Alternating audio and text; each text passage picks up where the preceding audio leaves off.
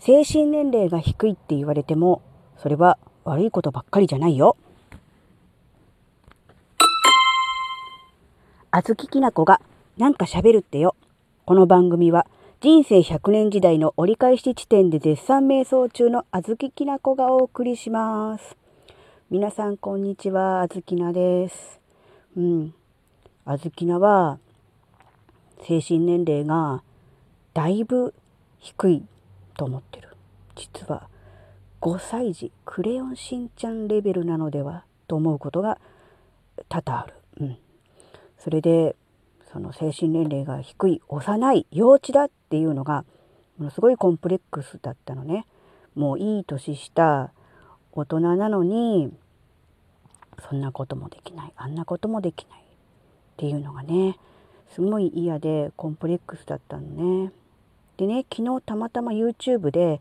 精神科医の先生が出している動画を見てそっちの方で、うん、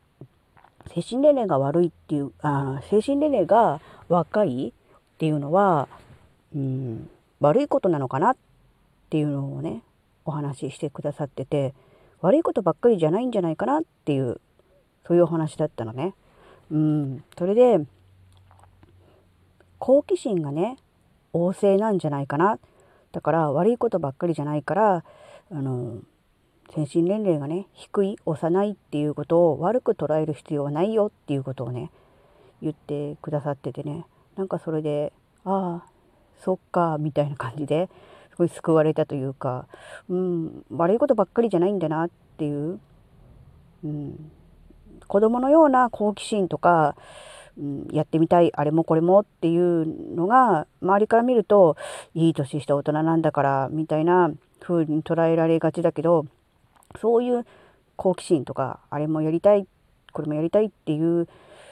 なんだろうな多動力みたいな感じのああいうのってもしかするとこれからの時代は必要な力なのかなって思うとそうそう悪いことばっかりでもないのかなって思ってうんなんかすごくね励まされたみたいなね感じになりました。というわけでというわけでもないんですが実はツイッターやノートなどでは一部あのお伝えしていることなんですが、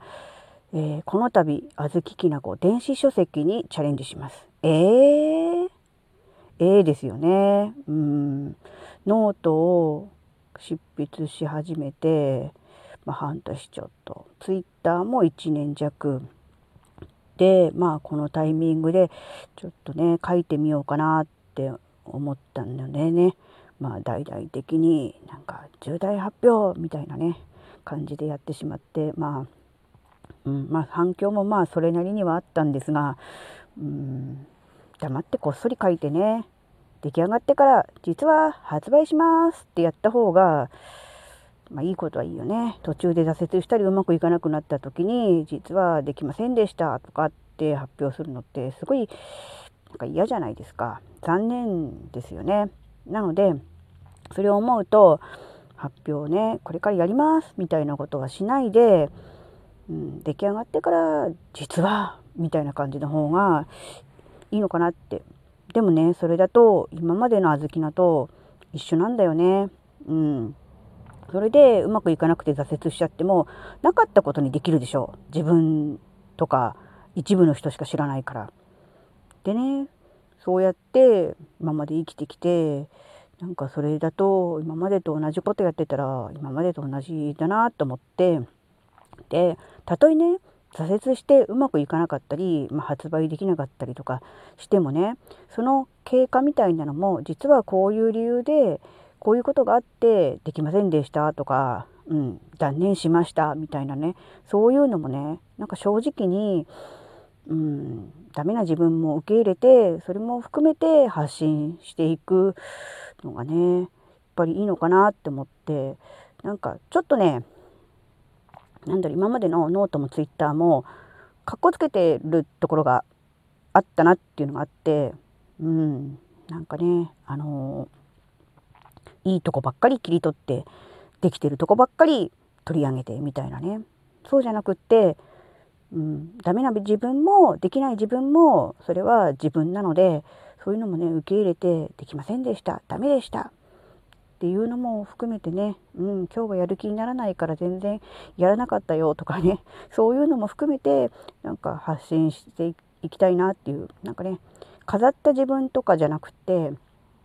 等身大の自分ありのまんまの自分をそのまま発信してそれを受け入れていいねとか頑張ってねとか応援してるよって言ってくれる人が周りに集まってくれるのがなんか一番自分にとっても生きやすいしそういう感じでやっていくのが、まあ、自然だし自分には変なプレッシャーかかんないしいいのかなって思ったので、うん、まあ今日もね、うん、ラジオトークでもやりますよっていう話をねすることにしました。うん、なのでね、うん、もうちょっとねこれからやるので時間はかかると思うんだけど少しずつね少しずつだけど、うん、電子書籍の方も書きノートも書きツイッターもやりラジオトークでもしゃべるっていうのをねやっていきたいと思います。なのでねちょっとね時間的には厳しくなると思うのでなんとかしてね時間を作って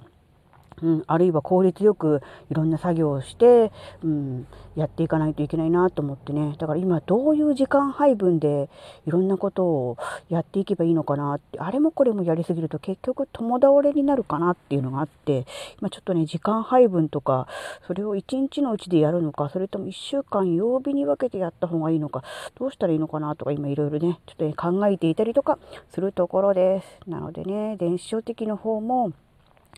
できればね、うん、応援していただきたいなと思うし完成した暁にはですね楽しみにね読んでいただけたらなと思います。